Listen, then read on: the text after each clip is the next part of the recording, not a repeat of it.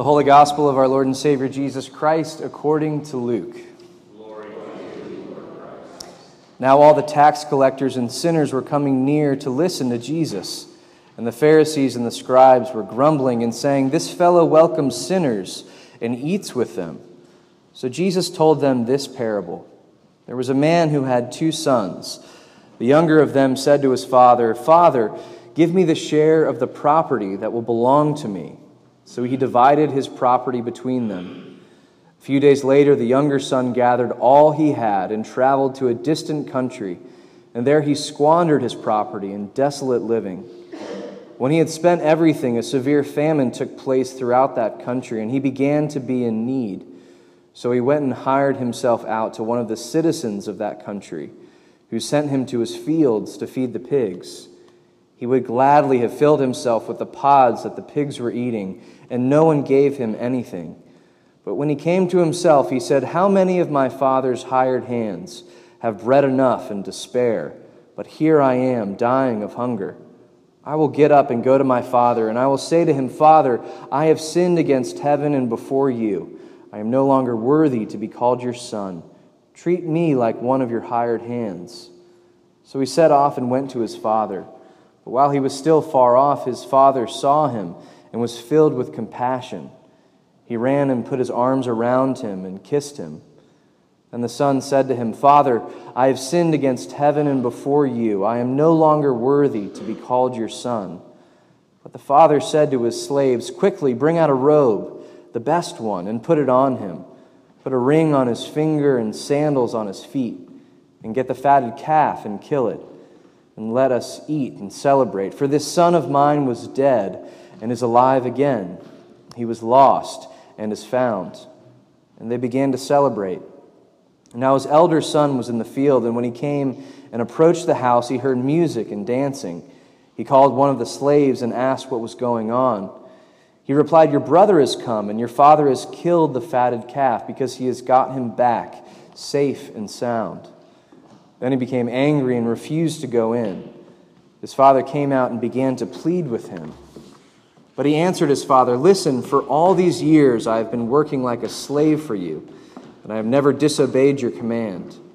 Yet you have never given me even a young goat so that I might celebrate with my friends. But when this son of yours came back, who has devoured your property with prostitutes, you killed the fatted calf for him.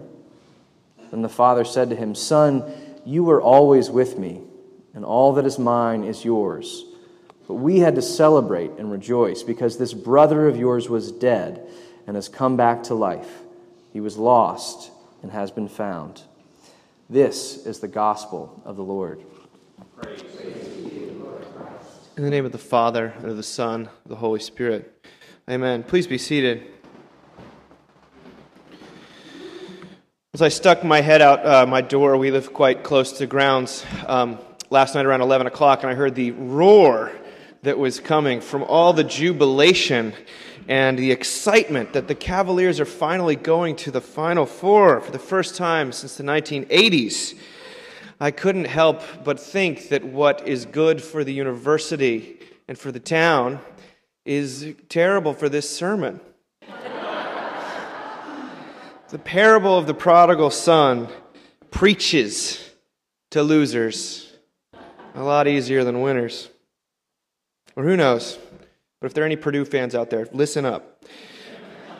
The pièce de resistance of Christ's parables, his rhetorical masterstroke, here, which we've just heard read. It's, it's a long reading, it's, it's unbelievably profound, and it's directed, the lectionary makes sure we know, that it's directed at the Pharisees and scribes, the, the, the, the goodies, the good guys, the winners in the ongoing competition for public righteousness. They are upset and scandalized that Jesus continues to hang out with tax collectors and sinners, aka the wrong kind of people, aka the losers. But let's run down the parable uh, once more for the first time. There's a father with two sons. The youngest one comes to him and says, Give me my inheritance now. It's a bold move for a son then, just as it would be a bold move for any, uh, any child now. Uh, and it because it translates uh, not just to sort of I'm ready to sort of circumvent the will, but it's it's he's basically saying, Dad, stop your life, liquidate your assets, and give me what's mine. Because they wouldn't have had cash lying around or investments. It would have all been sort of livestock and things like that. So uh, he's, he's saying to him, uh, I want you dead. I want, you, I want your life to, as it is right now to end, and I want you, you're worth more to me dead than alive. It's a very awful thing to say to someone. And yet the father acquiesces, the parable tells us, and suffers both a financial loss, and because he's having to sell this stuff and everyone would know what's going on, he also suffers a very public humiliation. Okay, so the son takes the money and sort of hightails it to kind of Vegas, blows it all, uh, kind of on self indulgence, until he gets to the point where he's got nothing left. He has to take a bad job, and he finally says he's, he's feeding pigs, and he says, I don't even have enough to eat the pods that are being fed to the pigs. This, he, he has basically killed his father, and now he is as good as dead himself. There is nowhere for him to go but back home.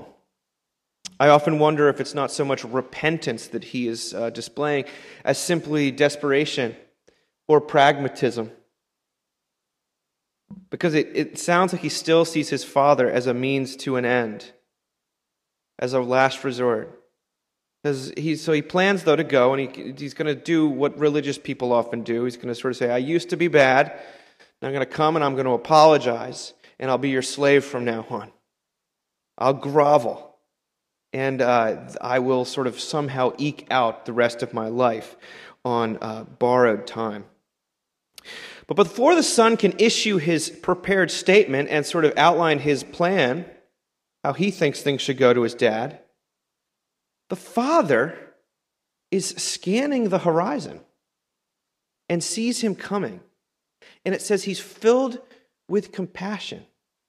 You know, if your child uh, took half of what you own and blew it, when you first saw them, you might be filled with some emotions, but I don't know if it would be compassion.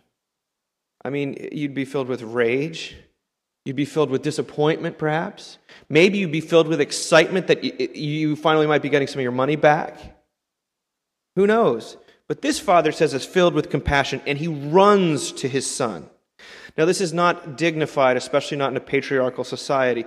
It is the act, though, of a man who no longer cares about decorum, who has died to all of that. And it's the second indicator here that the Father is not like you and me. And again, before he can get through his prepared statement, he's given sandals to wear because only slaves went barefoot. And he's put in a robe, and the ring goes on his finger, and he's sort of restored to his status before the entire community. And remember, if the father had been embarrassed before uh, by his son's sort of, you know, uh, act of defiance and, and greed, well, then to just sort of let him back in with no recompense, sort of willy nilly that is a double embarrassment. That is a double embarrassment. But it looks like this father is dead set on bearing the cost and the consequence of his son's wrongdoing. He's quite the doormat, we might say. Which is where we get to the real thrust of this parable, because remember who it's being told to. The elder brother is the real thrust of this parable. You'll notice at the outset that he's also distanced from his father. It says he's out in the field. He's preoccupied with work and with making a living by what looks like obedience, in fact. So he comes in and he shows up, and you can hear the deep resentment in his voice. How dare you? How dare you give half of take this this this this my old my former brother back who who took half of our stuff and blew it he fills in the blank. He uses prostitutes, you know, as siblings often do. Um, so he, he, he hates grace. People hate grace. especially when they feel like they're fulfilling the law. I believe this is probably what Reinhold Niebuhr meant, the great Protestant theologian, when he said, There is no deeper pathos in the spiritual life of man than the cruelty of righteous people.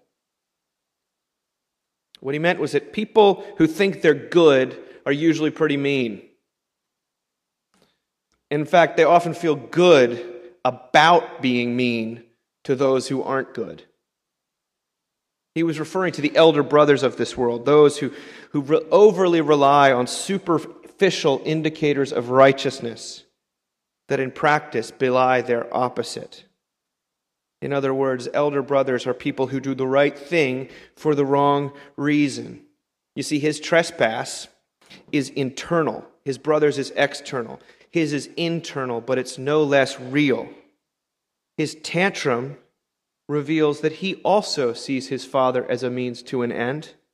He sees him as an accountant. You see, this older brother believes that he's been earning something with his hard work, that he is owed the good life. Which makes sense, you know. It, all of us sort of operate according to the elder brother logic. If I can just do what's expected of me, then things will work out. It's a means of control, relying on what you are owed, the bookkeeping of relationships. And when someone gets in the way of what we think we are owed, whether it be a morning off or a promotion or a chance to watch a basketball game in peace without little kids around, um, we get upset. Grace always looks offensive, right up until the moment when you yourself need it. So, this elder brother evinces what could politely be called a self righteous attitude, and it does not bode well for his relationship to the Father because it does not bode well for his relationship to anyone. Alain de Botton is the Swiss philosopher who decided to reconceive the wedding ceremony a couple years ago. Uh, and we showed this video at one of our adult ed, and it got such a great response. I was almost surprised because what he, what he says in this uh, reconstituted marriage ceremony is that the first thing that should happen when two people approach the altar is that there should be a ritual of humility in which each person reads from a book that has a listing of all of their individual failings the book of imperfections. And so we, we watch in this video as the bride reads, I have a tendency to sulk when I don't get my way. I expect you to read my mind, and I get furious when you can't. At the end, then the, the, the, the, groom reads something, and at the end, they both look at each other in the eye with love, and they say, Neither of us is fully sane or healthy. At which point the congregation responds in unison We have all been idiots and will be idiots again. We are all difficult to live with. We all sulk and get angry, blame others for our own mistakes, have strange obsessions and fail to compromise. De Botton explains himself. He says, I think there's a certain wisdom that begins by knowing that, like everyone else, we are pretty difficult. And an imbalance in humility is a bad start to a marriage. The great enemy of love, understand, and of good relationships and good friendships is self righteousness. This is what's at the core of that son's internal sin. And the father's response, though, is that he refuses to doff his hat to that kind of thinking. Instead, what he says to his son, What's mine is yours. Come die to all of that and come and join the party. There's music and there's dancing and it's warm. And yet, tellingly, the curtain closes with that elder brother out in the courtyard, joyless and resentful. There are three lessons we might take from this. There's many more than that, but here are three. The first is that self righteousness is more poisonous to the spiritual life than self indulgence. Martin Luther wrote that a human work, no matter how good, is a deadly sin because it in actual fact entices us away from naked trust in the mercy of God to a trust in self. To use modern parlance, you might say that obedience is just as problematic as disobedience when it comes to your relationship with God.